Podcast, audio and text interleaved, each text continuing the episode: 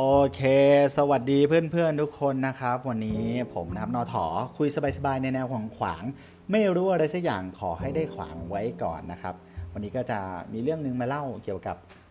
เพื่อนของผมคนหนึ่งแล้วกัน ซึ่งตอนนี้เขามีแฟนละเออก็เลยอยากจะมาเล่าให้ฟัง จะมาเล่าทำไมเพื่อนมีแฟนมันแปลกตรงไหน เพื่อนผมเป็นผู้ชายไง เอาแล้วแปลกตรงไหน เพื่อนมึงเป็นผู้ชายแล้วมีแฟนมันยิ่งแปลกตรงไหนเเพื่อนผมมีแฟนเป็นผู้ชายไง เอาโธ่มีแฟนเป็นผู้ชายก็เรื่องทั่ว ๆ ไปเรื่องปกติ เดี๋ยวนี้เขา LG LGBT กันทั่วโลกแล้ว ไม่เหยียดเพศแล้วแต่เพื่อนเพื่อนมีลูกชายแล้วไงอ๋อเพื่อนมีลูกแล้วแล้วก็เอาก็แสดงว่าเคยมีแฟนเคยมีเมียเด็กใช่ใช่คือเพื่อนเเลิกกับแฟนไปไงถูกป่ะเราไม่ใช่แค่นั้นนะคือเพื่อนมีลูกชายเนี่ยอายุ 18 แล้ว เอออะวันนี้จะมาเล่าเรื่องนึงให้ทุกคนได้ฟังกันแล้วนี่ก็คือเป็นเรื่องของเพื่อนสนิทของผมคนหนึ่งนะซึ่งเออก็เป็นเพื่อนกันมาตั้งแต่มัธยมตั้งแต่มหนึ่งแหละวิ่งเล่นเตะบอลเล่นเกมทะเลาะเบาแวงเอ่อซิ่งรถเที่ยวทะเลเที่ยวภูเขาก็คือผ่านเรื่องราวกันมาต่างๆ มากมายนะฮะแต่เราก็ไม่เคยรู้เลยนะว่าเพื่อนเราเนี่ยมีอะไรที่แอบซ่อนอยู่ในใจ รู้อย่างเดียวว่านี่มันเป็นคนที่ค่อนข้างเก็บตัว ค่อนข้างซึมเศร้า แล้วก็ชอบพูดคำว่าอยากตายบ่อยๆ ทั้งๆที่มันก็คือมีครอบครัวแล้วก็เลิกกับแฟนไปแล้ว แล้วก็เลี้ยงลูกอยู่คนเดียวจนอายุ 18 ก็ถือว่าเป็นคนที่ทำหน้าที่พ่อได้ดีมากๆคนหนึ่งนะการจะเลี้ยงเด็กสักคนหนึ่งให้โตมาด้วยตัวตัวคนเดียวอะ่ะเลี้ยงโดยลำพังให้เด็กโตขึ้นมาจนอายุ18 ปีมันไม่ใช่เรื่องง่ายๆนะคุณเลี้ยงหมาเลี้ยงแมวปลูกกระบองเพชรบางทีคุณยังเลี้ยงให้มันตายเลยใช่ป่ะแต่เลี้ยงคนคนหนึ่งอะ มันมันมีเรื่องราวระหว่างแต่ละวันเยอะมาก ตั้งแต่ตื่นนอนยันเข้านอนอะ่ะเออเพราะนั้นผมก็สู้พกเพื่อนคนนี้เหมือนกันว่าเออมันก็เก่งเนาะแต่ว่าเพื่อนผมคนนี้มันจะเป็นเพื่อนที่ช่วงวัยรุ่นก็เป็นคนสนุกสนานเฮฮานะแต่ว่าพออายุมากขึ้นน่าจะช่วงเข้าเลขสามเนี่ยเขาก็ดูเก็บตัว ดูไม่พูดไม่จาช่วงนั้นแหละนะที่เขาก็เลิกกับแฟนเขาไปด้วยแหละ เลิกไปก็ช่วงนั้นน่าจะอายุประมาณสัก ยี่ยี่แปดยี่เก้าสามสิบได้ช่วงช่วงนั้นที่เลิกกับแฟนไปแล้วก็เลี้ยงลูกมาโดยลำพังตลอดเลย พอเลิกกับแฟนไปมันก็ยิ่งดูเป็นคนซึมเศร้า ดูเหงาโทรศัพท์ไปบางทีก็ไม่รับบ้าง เพื่อนนัดไปเจอไปเที่ยวกันก็ไม่มาบ้าง เลี้ยงรุ่นก็ไม่มาบ้างเเวลาไปที่บ้านก็ปล่อยเนื้อปล่อยตัวไว้ผมยาวลุงลังไม่ไม่ดูแลตัวเองเออใช้ชีวิตเหมือนแบบว่าเหมือนคนที่ถ้าตายก็ตายไปเด็ก อะไรประมาณนี้คือ เหมือนเบื่อเบื่อนะแล้วก็ชอบพูดกับผมบ่อยๆเรื่องเอเบื่อที่จะมีชีวิต เราก็ไม่รู้ว่ามีอะไรกระทบจิตใจมันมากนะเออแล้วก็มีช่วงหนึ่งที่ผมก็ไม่ได้คุยกับเขาอยู่หลายปีเลยเหมือนกัน เพราะว่าต่างคนก็ต่างมีงานมีงานมีการที่ต้องทำกันไปใช่ปะเพื่อนเราก็ไปเจออะไรมาบ้างช่วงนั้นก็ไม่รู้ แต่พอได้กลับมาคุยอีกกลับพบว่ามันเป็นโรคซึมเศร้าหนักกว่าเดิมเออแล้วก็ คือคุณสังเกตได้ง่ายเลยนะ อันนี้พูดจากประสบการณ์ตรงเลยนะ คนที่จะมีอาการเป็นโรคซึมเศร้ามากๆอะ คือคนที่ชอบพูดเรื่องศาสนา คนที่ชอบพูดเรื่องอการไหว้พระ คนที่สวดมนต์ก่อนนอนครั้งละเป็นชั่วโมงชั่วโมงอะนึกออกว่าอันนี้พูดจากประสบการณ์ตรงนะ คนที่สวดมนต์นานๆเนี่ยไม่ใช่ไม่ใช่ว่าเขาเป็นคนที่จิตใจผ่องใสผ่องแผ้วนพคุณอะไรพวกนั้นหรอกนะ แต่ว่าเขาพยายามข่มใจไม่ให้มันฟุ้งซ่านอะ แล้วก็คนส่วนใหญ่ที่สวดมนต์นานๆตามความตามความรู้สึกของตัวผมเองนะ มักจะเป็นคนที่มีปัญหามาก การสวดมนต์มันมันทำให้ลืมอะไรบางอย่าง อันนี้เป็นเรื่องจริงนะเพราะผมก็เคยบวชมาแล้วสองครั้ง บางคนก็บอกว่าไม่จำเป็นต้องบวชมากหรือว่าไม่จำเป็นต้องบวชเลยก็ได้เอาผมก็ไม่เถียงนะอันนี้มันเป็นเรื่องประสบการณ์เป็นประสบการณ์ของแต่ละคนเป็นความเชื่อเป็นความศรัทธาของแต่ละคนที่แตกต่างออกไปนั่นแหละแต่เนี้ยคือเป็นประสบการณ์หนึ่งที่เล่าให้ฟังว่าคนไหนที่ชอบสวดมนต์นาน แล้วก็ชอบพูดเรื่องศาสนาพูดเรื่องเหนือธรรมชาติอะไรพวกนี้ส่วนใหญ่มักจะเป็นโรคซึมเศร้า ไม่รู้นะมันเหมือนกับว่าเขาว่าเวททางจิตใจมั้งอาจจะต้องต้องการอะไรสักอย่างที่ทำให้ตัวเองยังยังหนักแน่นพอ ซึ่งบนโลกจริง ๆ มันไม่มีพออะไรที่ทำให้เขาหนักแน่นได้ขนาดนั้นคือมันเปราะบางมากไงเออเพราะฉะนั้นอะไรที่มันยิ่งใหญ่กว่าตัวเราอะก็คือศาสนามั้งก็คือสิ่งที่มองไม่เห็นมั้งที่น่าจะทำให้เขารู้สึกแบบว่า เฮ้ยกูกูยึดติดกับสิ่งนี้กูยึดเหนี่ยวกับสิ่งนี้แล้วกูจะรู้สึกแบบว่าแข็งแรงทนทานพอที่จะไม่วิ่งออกไปรถชนตายตรงสี่แยกแถวบ้านอะไรประมาณนั้นนะครับ ก็นั่นแหละเมื่อประมาณสักหนึ่งปีที่แล้ว เมษาเมษาปีที่แล้ว อยู่ๆเพื่อนผมนี่ก็โทรมา ปกติก็โทรคุยกันตลอด แต่เวลาโทรมาคุยมาแล้วจะรู้สึกเหนื่อยใจหน่อยเพราะว่า จะเป็นคนที่พูดไปถอนหายใจไป แล้วก็พูดถึงไม่อยากอยู่ อยากไปที่ไหนก็ได้ที่ไม่ต้องเจอใครอะไรประมาณนั้นนะฮะวันนั้นมันโทรมามันก็บอกเฮ้ยเอ็มกูกูมีอะไรอยากจะเล่าให้มึงฟังกูอึดอัดมากเลยว่ะถ้ากูไม่เล่าให้มึงฟังแล้วแบบกูแม่งแย่แน่เลยว่ะคือคือผมบอกมึงจะเล่าอะไรมึงก็เล่ามา ถ้ามึงไม่เล่ามึงก็วางไป แล้วพร้อมค่อยโทรมาใหม่เออดีกว่า สุดท้ายพูดไปพูดมา มันก็ยอมพูดความจริงกับผมนะมันบอกเฮ้ยกู ทนอยู่กับชีวิตแบบนี้ไม่ได้แล้วอะ ผมบอกทำไมมึงจะฆ่าตัวตายเหรอ ไม่ใช่ไม่ใช่ คือ คือกูมีเรื่องหนึ่งที่กูอยากจะบอกใครๆนะ ผมบอกมึงเป็นเอดใช่ไหม ไม่เป็นไรนะ เอดรักษาได้นะ ไม่ตายอยู่ได้ ไม่ใช่ไม่ใช่ กูไม่ได้เป็นเอดด้วยแล้วมึงเป็นอะไร คือกู กูเพิ่งรู้สึกว่า เออกูไม่ใช่ผู้ชายว่ะ กูอยากเป็นผู้หญิงว่ะ ผมก็โอ้ ยอมรับว่านาทีแรกคำแรกที่ได้ยินเราก็ตกใจเหมือนกัน คือมันไม่ใช่เรื่องแปลกหรอกที่จะมีเพื่อนเป็นเกย์เป็นทอมเป็นดี้เป็นอะไรอย่างนี้ถูกป่ะถ้าคุณเห็นมันเป็นมาตั้งแต่แรกไง แต่ผมอยู่มาจนอายุ 40ไง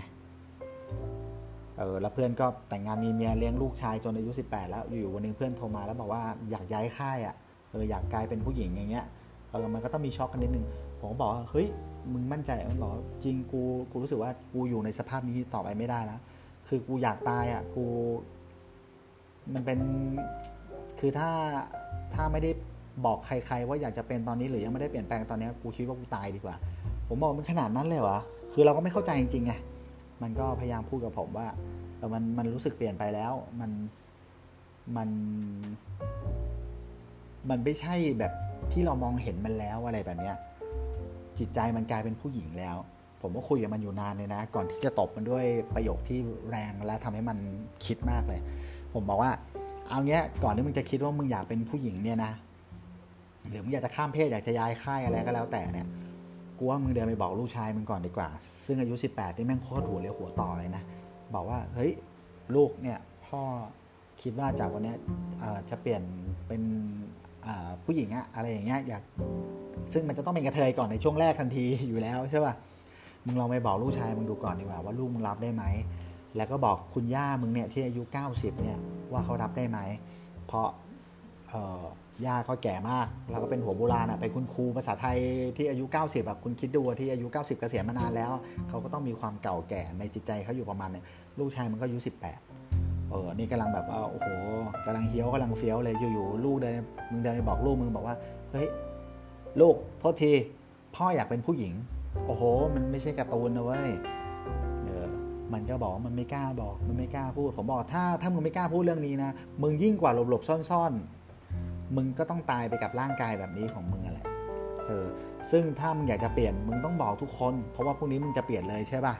มึงอยากเปลี่ยนแล้ว มึงตัวตนมึงอยากจะกระโจนออกมา อยากจะฉีกร่างนี้ทิ้งออกมา มีผู้หญิงซ่อนอยู่ข้างในอะไร มึงไปบรรยายไอความรู้สึกแบบนี้ให้ลูกของมึงฟัง ให้ย่าของมึงฟัง ถ้าถ้าเขารับได้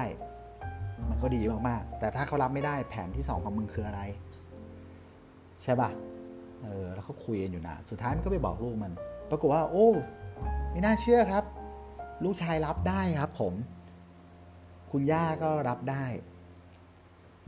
แล้วก็เพื่อนผมก็โทรศัพท์กันมาหาผม เป็นเสียงที่ผมไม่ได้ยินมาเป็นสิบปีอะเสียงแบบดีใจแบบเหมือนคนเอ็มทันติดอะโทรแบบเฮ้ยเอ็มเชี่ยโหยเสียงสั่นหายใจแบบระรัวแบบหัวใจเหมือนจะเต้นออกมาจากอกอะจะพุ่งออกมาแล้วแบบเฮ้ยกูดีใจมากเลยคือแบบโหรู้เลยว่ามันร้องไห้อะมันแบบว่าเฮ้ยไม่มีใครขัดขวางกูเลยว่ะเออ ผมเลยบอกเฮ้ยกูก็ดีใจด้วย คืออย่างน้อยกูก็ยังดีใจนะ ที่มึงรู้ว่ามึงเป็น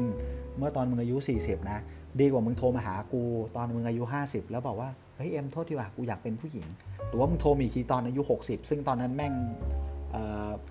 ถึงมึงมึงอยากจะเป็นผู้หญิงขนาดไหน แต่สภาพสารล่างก็คงจะไม่เอื้อแล้วอะ่ะเพราะฉะนั้นตอนนี้ถ้าอยากจะเป็นก็เป็นมันซะวันนี้เกิดมาครั้งเดียวใช้ชีวิต มึงก็ทำหน้าที่พ่อของมึงได้ดีนะคือมึงเลี้ยงลูก มาจนโตได้ขนาดนี้ไม่ขาดตกบกพร่องเนี่ย มึงสมบูรณ์แล้ว เออมึงให้ลูกไปหมดแล้ว เป็นเป็นพ่อที่ดีของลูก เป็นหลานที่ดีของย่าที่อยู่ดูแลย่ามาจนอายุ 90 90 กว่าได้แบบเนี้ยกูถือมึงโอเคแล้ว มึงเป็นเพื่อนที่ดี เออเพราะฉะนั้นตอนนี้ถ้ามึงอยากจะมีชีวิตที่ดีแบบที่มึงใฝ่ฝันอะไร มึงก็ทำไปเถอะร้องไห้ดีใจใหญ่เออจากที่แบบว่าเป็นเอ่อเป็นนักซ่อมรถอะพวกแต่งรถแข่ง พวกแบบรับประกอบคอมทำอะไรที่แบบแมนๆมาตลอด ตอนนี้ก็กลายเป็นช่างทำผม ใช้ชีวิตอยู่อย่างมีความสุข มีความสุขทุกวันโพสต์ลง Facebook เซลฟี่แต่งหน้าแต่งตัวใส่เสื้อลายตาข่ายเออใส่กางเกงขาสั้นกุดไปทำงานเออผมเห็นแล้วผมก็รู้สึกดีใจแทนเพื่อนนะแบบว่า เออว่ะคนเราเกิดมามันต้องมีความสุขเดี๋ยววะเออมันจะมาจมอยู่ในกองทุกข์ไปตลอดมันไม่ได้หรอกวะ เออเพราะว่าคนอย่างผมเนี่ย สมมุติว่าถ้าผมเป็นเกย์เป็นตุ๊ดเป็นอะไรเงี้ย